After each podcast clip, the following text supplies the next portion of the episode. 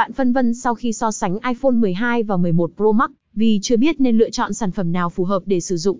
Chính vì vậy, trong bài viết này Digiphone sẽ mang tới thông tin đánh giá chi tiết ưu nhược điểm của từng dòng máy. Bên cạnh đó là một số điểm khác nhau cơ bản và điểm nổi bật giúp người dùng hiểu hơn.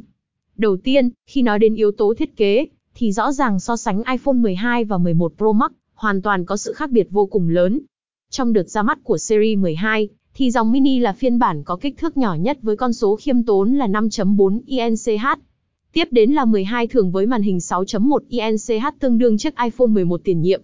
Khi so sánh iPhone 11 Pro Max và iPhone 12 về trang bị camera sẽ nhận thấy sự khác biệt vô cùng lớn. Theo đó, thế hệ mới này được hãng Apple trang bị cụm camera kép đỉnh cao và đặt theo hàng dọc.